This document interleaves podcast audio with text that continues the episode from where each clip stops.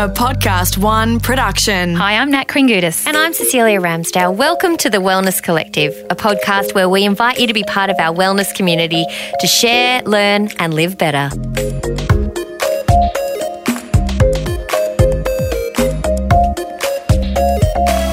Another episode of the Wellness Collective, and time to focus on how happy where you live can make you. Is that a Oh, good way of putting it? That's a good way of putting it, I think. I think that a lot of us look at happiness to be, yes, something that's outside of us, but I don't mm. know that we actually look at our living environment. Yeah, environment things are very interesting, aren't they? Because I'm a little bit obsessed with this. from what degree? You're Well- talking about the throw cushions you've got, the colour scheme, All of that. the essential oils you're burning, All of that. Yeah. Even like how much clutter there is. Oh yeah. Yeah, how mm-hmm. messy. But I feel like I'm going to give my kids a complex because I'm constantly trying to be very mindful about not saying clean up your mess, but Mm. more let's keep things tidy because they're just going to be their whole life hearing clean up your mess. Yeah, but my mum used to say that to me all the time, and I still am quite messy. Are you? See, think you I either are or you're not. Oh, I feel like it's something that my mother passed on. Mm. Was this pedantic, and I'm nowhere near as pedantic as my mum is. It keep she she runs a tight ship. That lady. she keeps her house very much home beautiful. Yeah. Yeah, no, no, not me. Well, you know that that environment that she's created is creating her well-being, I suppose. True, but then there's also you know there's a difference between a house that might have. Um, I don't know, things in it that are harmful as opposed to just being messy, I guess. Mm. this is one good thing about having a home that is essentially all brand new. Well, mine is two. Is it? Yeah. Oh well, that's good. See, Until- you don't have to. You, you've got the smell of like you know, Yes. fresh paint. Yes, but I don't think that's great for you either. Well, maybe we're not, going to but find out. It makes you feel good. the reason we're talking about this is because our guest today uh, is sitting there very patiently. She has a lot to share on this particular topic of you know our home and what's happening within it that can affect our our health, not from a you know throw cushion perspective, but No. more of a well, maybe it depends on where it's been imported from. getting down to a biological uh, perspective. So, uh, mystery guest, please introduce yourself. My name is Nicole Bijlsma and I'm a building biologist. It's funky, isn't it? Building biologist. Yes. So what does that mean? Yeah, I- what is that? Well, I go into people's homes to see if there's something there that's making them sick and provide and educate them as to how to create healthy homes. Have you ever been into someone's home and been like, nuts, perfect? Never. Never. Never. so we're all doomed. There are elephants in everyone's home. elephants from the aviary in the child's room to the Oh, gosh. cat to the dog urine in the corner of the room because that's where the dog likes to urinate. you know Oh, that sort oh, really? of response. Yeah, everyone's got elephants in their homes, wow. and they correlate with almost every chronic disease you can think of. So Yeah, it's so Okay, interesting. Let's rewind the clock. Okay, so you're dealing with people that have a chronic disease or have been sick for a long time, I'm guessing, and they've worked out that potentially it's something to do with where they live. Is that right? Most of the illnesses we find strongly correlated with health hazards in the home are asthma, allergies, autism, ADHD, so learning and behavioural disorders, um, some forms of cancers that are related to hormone disrupting chemicals like breast cancers. Um, as well as things like chronic fatiguing syndrome, chronic fatigue syndrome, MS, all of those things. I was going to There's say many neurological things. disorders as Yeah, well. chronic Like- neurodegenerative disorders, Parkinson's, etc. Wow. Well, we were talking to, um, in one of our other podcast episodes, Dr. Terry Wahls, who was a doctor from America who had MS herself, and she pretty much just changed her entire lifestyle and diet and turned it around for herself. So I guess if you think about it, Uh, you know, if you've got extension. chemicals and Yeah. and it's not just chemicals, it's other things too living Well- within your home, um, bacteria, I suppose, and mold. That's another one we're going to talk about, isn't it? Exactly. All those things are in in you're breathing them in every single day. Then of course that's going to affect your body, isn't it? Well, ninety percent of your time is inside a building. Mm. Ninety percent.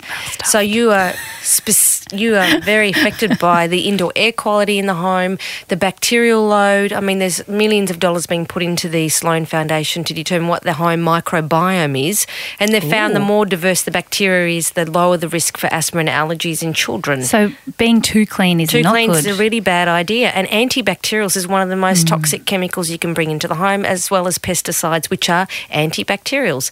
So simple things like taking your shoes off before you come in is so important because the council use tons and tons of mm. pesticides out there. They're everywhere, from the Antarctic to the Arctic and polar bear livers. So you need to take your shoes off before you come in and don't spray chemicals like pesticides in the home. wow. Like fly spray and Fly- stuff. Because you say pesticides and you think, oh, I wouldn't. I'm not, I'm not, pesticides. I'm not willy nilly spraying the Roundup around the room. no, that's right. But, but, you know, it's actually something quite basic, like a fly spray. Well, sides are sides means to kill, and it's they're chemicals specifically designed to kill biological life. And the way in which many of these insecticides work is identical to the way they affect the human body by blocking acetylcholinesterase. Wow. Okay, well, so, well, hang on. Whoa. What? So they block enzymes that are involved in muscle function. That's why when you see a fly dying, it's spasming because it's blocking the muscular, the function of the nerves to the muscles to control it. and of course, it makes sense. Like if it's affecting the fly, it's going to affect you on some level. It's not just well, like we're a lot your bigger, but yeah. yeah. But if there's enough of it, mm. like it, makes a lot of that. sense. Exactly. Well, it all sort of, in my first literature review for my PhD, um, I looked at what chemicals are correlated with which illnesses, and pesticides came up with almost every single illness.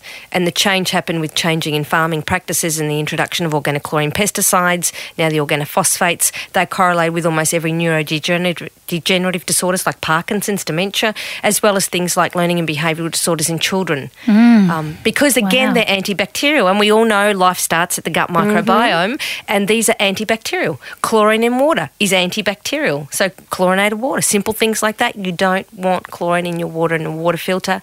As I say to my students, you either get a filter or you be the filter.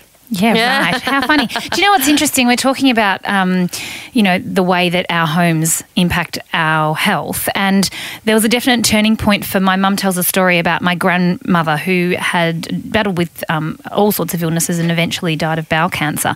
But how she, they moved into a new home and her health, and this is, you know, in the 70s, her health took a really steep decline. And she had been sick on and off her entire life with quite serious problems. What's funny is history repeats itself. Mum and dad moved into a new home around five years ago, and same things happened. A lot of um, symptoms have come up for mum and autoimmune, and you know most of us have some type of autoimmune. You know, something that we're predisposed to. Yes, but it's just interesting. I don't think that a lot of us pull that. Um, pull that correlation that it can be things like the paint on our walls and the the grout and the tiles and you know all these things in a new home we say oh it smells so nice to, to live in this new home smell with the carpets and the chemicals in the carpets and but how do we what do we do about that you know we can't necessarily avoid that We can reduce our exposure significantly. And that's by first turning off the TV because, you know, you're getting a lot of messages about what you should buy which aren't actually true in terms of health. Well, yeah, so, you know, microfiber cloths are really good to help reduce for cleaning products. Instead of using cleaning products, go with your microfiber cloths as much as possible. Be mindful about what you're actually buying and whether you really need it is Mm. really, really important. But probably the, the biggest thing that we do as building biologists is do mold testing and electromagnetic field testing. That's about 90% of our work. And the reason is because one in two Australian homes are water damaged. We've now got a very good understanding that a water damaged home can increase the risk for asthma and allergies and skin problems like eczema that are persistent and not responding to anything else. But we also know in 24% of the population, they can't create antibodies to antigens in a water damaged environment. So what happens is when they go into the environment, it sets up an inflammatory response. When they go back into their home, their body hasn't produced antibodies to recognize those microbes, so it sets up inflammation again. And that inflammation continues in their brain and in their body, and they end up with chronic fatigue syndrome, fibromyalgia, brain fog. yeah this my home's been damaged by oh, water I need to talk to my mum. I can smell it though. This is the thing course. too, is that even though it's been dealt with, so our previous home was really interesting actually. Our previous home there was mold. We moved in, Geordie's health declined. I was like, oh my goodness, what have I done? I've put this kid into a moldy house. Um, what was really interesting is, and you know, we can maybe talk about this, but we introduced things to clean the air. We were only renting and it was only short term, so I kind of knew that there was a means to an end. But um, when we introduced all of these things, his health improved dramatically, and I actually didn't put two and two together mm. until months and months later when I was like, he hasn't been sick for ages, actually. And I'd realised that we'd introduced, you know, air purifiers and essential oils, and we'd done all these things that. I don't know, we just did. Yeah. because you do. Um, so that was really interesting to watch that and see that direct correlation.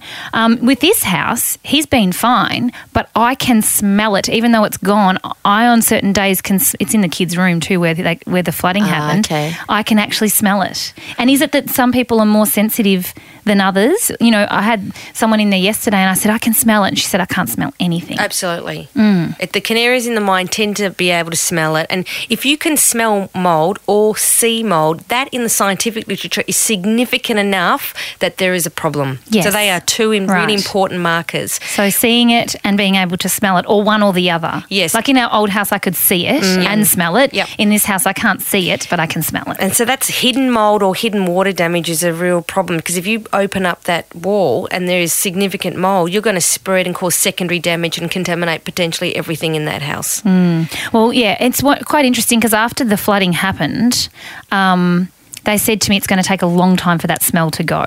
But does it ever That's actually ridiculous. go? No, it, if it was remediated properly, it should have gone immediately. Aha. Right. Because as soon as there's water on a surface, within 48 hours, those microbes, which are naturally on the surface, the bacteria, mainly gram-positive bacteria, and fungi, they they are producing endotoxins and mycotoxins to try and kill one another off to take over that space. Right, So they're competing for real fight. estate. that's what mold's about, is it? Exactly. But fungi is nature's greatest decomposers. Yeah. They are all over this surface here in the studio. They're everywhere. They're meant to be everywhere. Well, that's the thing too. Like, naturally, can it not deal with itself? Why is it that Yeah, this why is does an it issue? why us? can't it? Well, not yeah. Why can't uh, You have Why can't in we? your body. Why can't we Well, live nature- in a symbiotic We do. nature? We do live. And So the it- thing is, it's the environment. As soon as you have moisture Mm. sitting there for more than 48 hours, that's when it's going to use whatever surface it's on as a food source and the moisture to be able to sporulate and um, reproduce. Well, it's literally on the ground underneath, like because our house is on um, stilts or you know, Stumps. stumps. That's There's the, the word. word. it's not stilts. Yep. I'll help you with the building Thank you lingo. so much. Yeah, Um, stumps. so it's actually the earth underneath. When they pulled it up to show us the flooding, I, I could see it. It was the, the dirt. It was Yeah. the ground. Yeah, so what do you do? damp. Yeah. You need to find out where the moisture's coming from. So the key to any mold problem is not the mold because fungi, we live in symbiotic relationship with fungi and have for many years, and we have 0.1% of our gut microbes are fungi and they're meant to be there. I won't tell my husband because he doesn't like mushrooms. I think that might upset him a little bit. Only one percent is mushrooms. Point one. Point one. Moisture is the key. So a healthy home is like a dry Mediterranean-like climate. As soon as there's moisture, within 48 hours, they're going to try and uh, take over that real estate space. So even is it something as simple as a bath mat? No, well, because you'll find it'll evaporate. Most of that moisture will evaporate into the air, so it won't stay in the bath mat for long. But if it's on there and on the undersurface it doesn't dry, then yes, you're going to find it will go mouldy if you sit there for more than three or four days. Mm. Absolutely. I think we've all been to a interesting, house where that's happened. Yeah, actually, and speaking again of this house, one thing that's really interesting is that there is zero mold in the bath. Well, that I can see in the bathroom. Often bathrooms are a place mm. you find mold, and it's really interesting. I've spoken about our shower before. It's literally just a room. It's got no doors, no anything. It's just a room that you walk in. But I find to clean it and maintain it is so easy because there's there's nowhere for it to kind of get. Nooks and crannies. yeah, would that be right? The ventilation helps. Ventilation is critical. Right. So as soon as you hit 70% humidity, relative humidity, that's when everything in the room, all your microbes in the dust, uh, in the carpets, etc., are going to start sporulating because it's creating ideal conditions. That's why you have far more problems up far north. Central coast is the mold belt of Australia, and of course far north as well, because the humidity levels are regularly over 70%, which means any microbe microbes, which is everywhere in the house, are going to start utilising the moisture in the air to be able to germinate. So what can we do? Well, it depends on the source of the moisture. In that case, you want to find out where did, is it a plumbing issue? Yes. Is it a drainage issue? No, it's a plumbing issue. There, was a, there was a pipe that was burst. Right, so that needed to be fixed immediately to stop any recurring problem. The second thing is uh, eliminating that moisture from the soil and actually removing it. And of course, if that happened for more than 48 hours and they weren't onto it, then you need to actually use a moisture meter or a thermal camera, which is what a building biologist would do, to assess the moisture activity in that material. Because if we know timber holds more than 15% relative moisture, then it's going to support microbial activity. So we moisture map all the materials that were affected by that moisture, and if it's porous, you get rid of it. Mm-hmm. If it's gyprock, plasterboard, wet for more than two days, it's got to go. Right. Otherwise, it keeps creating that smell. If you're smelling something, it means it's growing. Yeah, but the thing is, I cannot, I can't smell it all the time. So I don't know whether or not, like after it rains, is it more likely to kind of reactivate something? It depends where it is. It sounds like it could be hidden, in which Mm. Yeah. case we'll use borescopes and other things like that to Ooh, identify that. Yeah. wow, Yeah. interesting. So the same things you put up your butthole, but you know, we do it under the fridge. Well, I think people probably like it under the fridge better. Let's give it a break for a second. We'll be back shortly.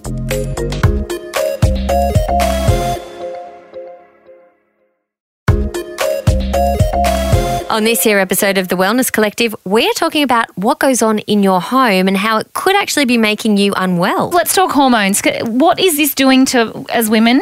What and men? People, humans. What is this? What does this do?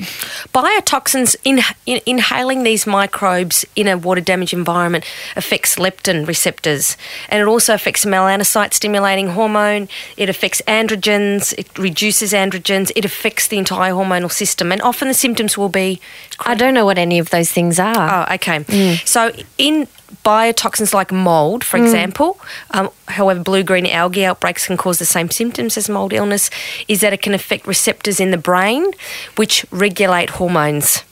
From the hypothalamus and the pituitary gland, um, and that can have downstream effects, which can affect the body basically. Uh, however, in the home, the big ones we look at for reproduction and fertility is hormone disrupting chemicals in plastics and perfume and air fresheners and pesticides. Your four Ps. Your four Ps are a disaster for your uh, hormones because we have a lot of evidence to indicate that these hormone disrupting chemicals can have devastating impacts when they happen when the child is in utero, in the womb, during puberty, of course, and increasing the risk for breast cancer. And the fact that children are now going into puberty, young girls, much earlier in the 1900s, it was about the age of 16 when they started their uh, menarche or periods. Now they're starting as young as between 10 and 11, and many as young as 7, and that's a huge risk factor for breast cancer Gosh, and seven. infertility. Yeah. And uh, a lot of it in the literature is saying it's the exposure to these chemicals, hormone disrupting chemicals in pesticides. It was the DDT organochlorines. Now it's phthalates that are in plastics like PVC and polystyrene plastics. Really important that young children aren't exposed to these plastics in their water bottles. Um, and perfume is one of the biggest markers. So that's a thing in our college not to wear perfume, air fresheners, aftershave, because about 70% of these uh, perfumes contain phthalates to make them last 500 years. Because, of course, we all want a perfume that lasts 500 years. like the insanity of it. It's so funny. You know what? I was looking in the car before I came here. And, Yeah. You know, like, I don't know about your car, but mine is where all water bottles go before they all get collected and then Yeah. brought back inside again. But I was laughing because I'm literally a hoarder of glass water bottles and every every water bottle was glass. I was like, well, I'm practicing what I preach there, aren't I? But is there, you know, when we look at PBA free, you know, that's often how things are sold to us as being okay for us. I'm still dubious. Okay, BPA free. Sorry, BPA. What did I say? PBA. It you got sounded good, though. dyslexia. I do have dyslexia. You know what I mean? Bisphenol A. The bisphenol family are also hormone disrupting chemicals. So they use BPA and Food Standards Australia New Zealand still think it's safe, even mm. though it contradicts the World Health Report in 2013 about hormone disrupting chemicals.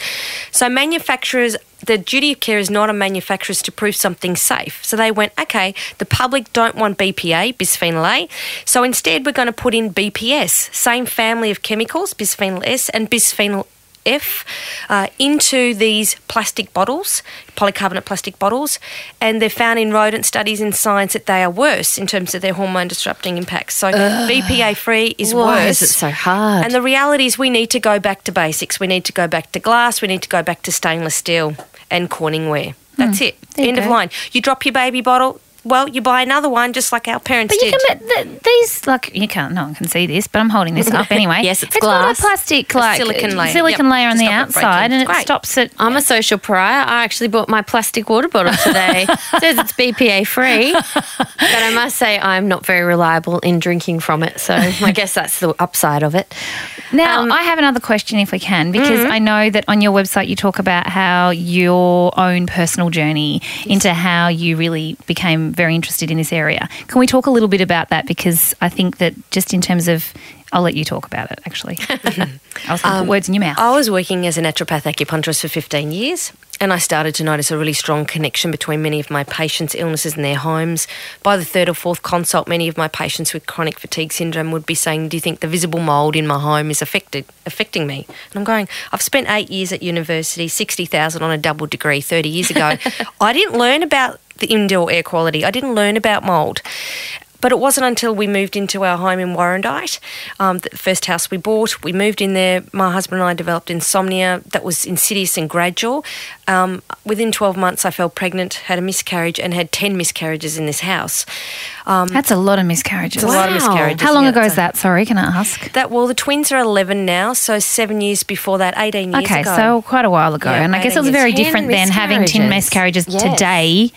You know, there'd be someone would be intervening unless you were saying, no, no, no, there's a problem. Yeah, well, we went to the recovery miscarriage clinic, went to all the. We didn't qualify for IVF because I got mm. pregnant easily. We went to every possible practitioner from the most esoteric to the most scientific. Mm-hmm. and in the end, they said, We can't help you. We don't know what's wrong. We've excluded every, every pathology.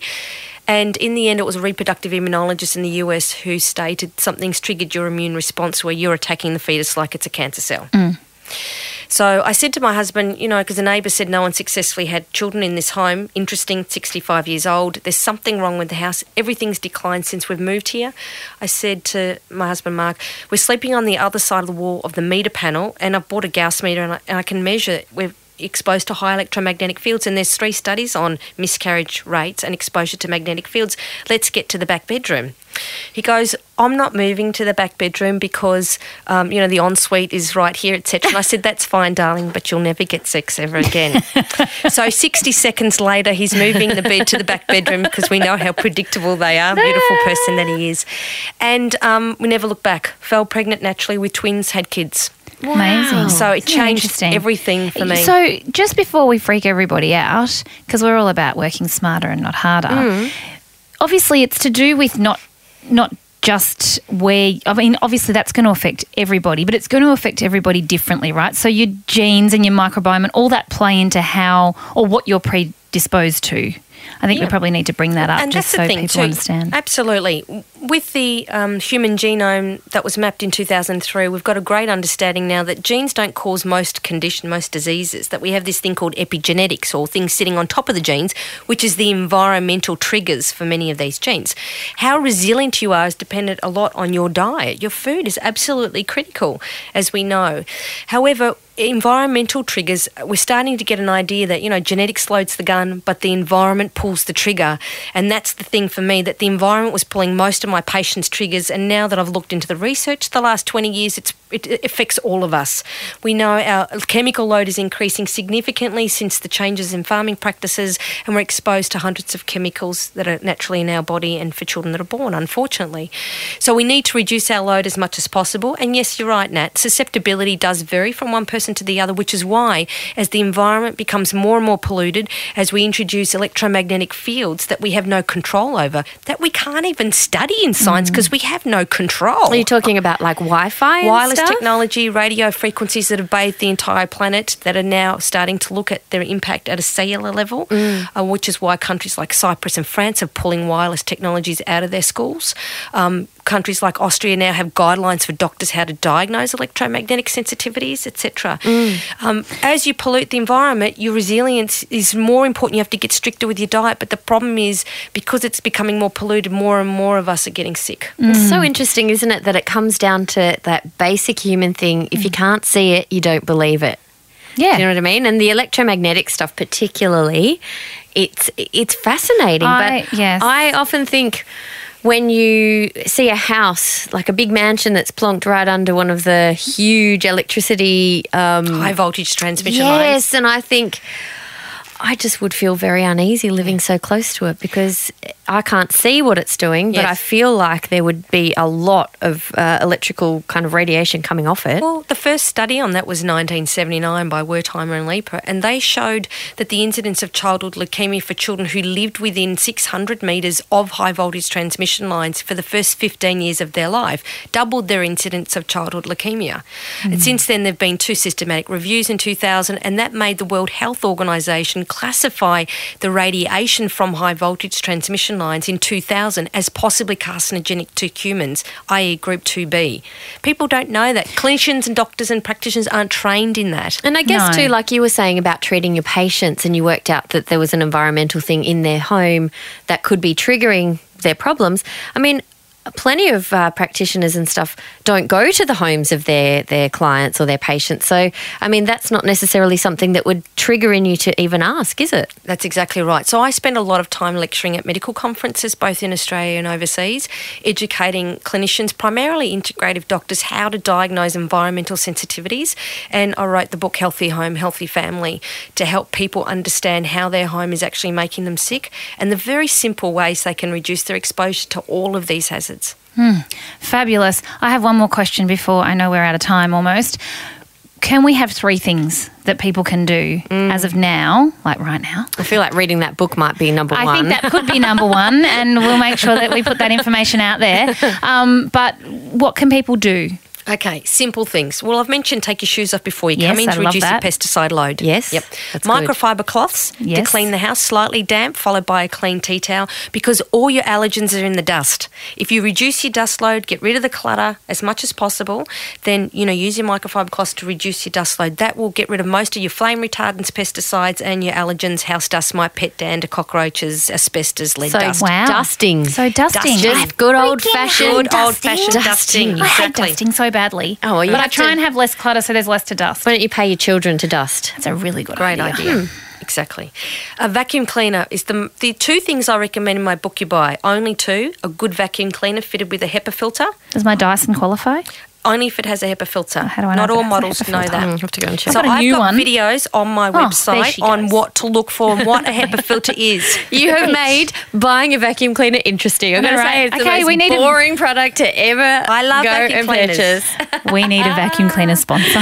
yeah, we do. Here we go, Dyson. if Last you're out there. thing, bedroom. Make sure it's free from electromagnetic fields. No digital Yes. devices. Very important. Do you know what in our house is it fabulous? Is that the Wi-Fi doesn't actually That's reach what the I was going to say. Right. That we we No routers. rebuilt our house last year, and it, as a sort of oversight, uh, the Wi-Fi doesn't reach the bedrooms. Right. And initially, I was like, "Damn it, I can't watch Netflix." But I thought, actually, you know what? It means the bedrooms are a haven. Yes. they are. They are the place to go for sleep. It means when the kids get bigger and they want to go up there and do internet stuff, they can't. It's not going to work.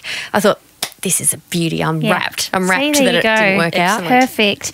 Um, I will make sure that at least um, we put your details in the show notes. But do you want to just tell people where they can find or access your information? Sure. Lots of videos and information on my website, buildingbiology.com.au.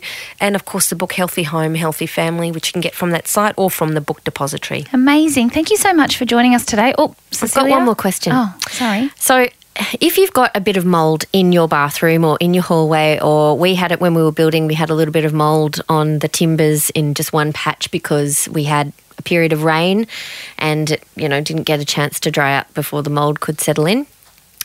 And uh, the builder went and looked at getting someone to come and deal with it and was quoted a lot of money uh, for this guy whose job was to clean up meth labs and murder scenes to come and fix this Yeah, tiny bit of mold on yep. one piece of timber. I was like, I don't really think that's required. So they ended up replacing the timber and it was fine. But um, I did a bit of research, and what I came up with from my extensive research was that white vinegar was the best thing to treat it with. Is that like if you've got a little patch? Because you always think to go for the bleach, but I have heard that bleach is like the worst thing you can do to it. Fungi is so resilient, it will use anything you give it as a food source. So the only reason why vinegar is better is because it's it's food grade. It's a food. It's not going to harm you. Whereas bleach is really toxic to the to the lungs and to your skin, etc. However, the guidelines, the double ICRC guidelines in the US, which are considered to be the world standard, say don't use anything. Physically wipe it off with a microfiber cloth.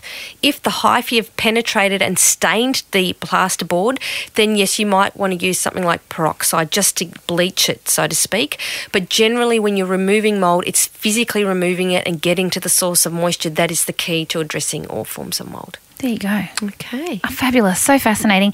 Um, I will go again. Nicole, thank you so much for joining us today. Um, it's been a pleasure to have you in the studio. And I know that people are going to want to tap into that because I think it affects all of us, right? You know? Yeah. And Yeah. can we just open our windows a bit more? Get a bit more fresh air in the absolutely, house? Providing you're not within 200 metres of heavy traffic. if not, just get a purifier or yes, move. air purifier. Yeah, there you yes. go. Fantastic. Thanks so much. So, Nicole's book, Healthy Home, Healthy Family. Uh-huh. Are you ready to read this? I don't know, it looks pretty heavy. And I'm a bit scared because uh, Nicole did mention to us before we started that once you've read it, you can't unknow. Anyway, Good, good stuff. though. really good stuff and lots Mm. of good tips.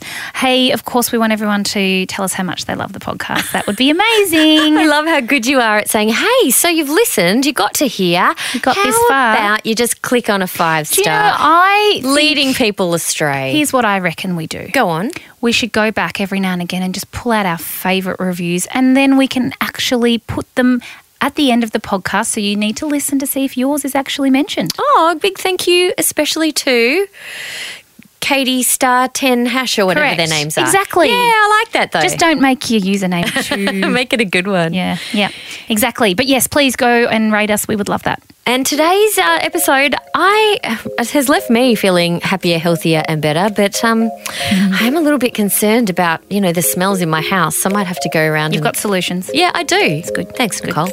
And thanks for joining us. We will catch you in our next episode. Bye bye.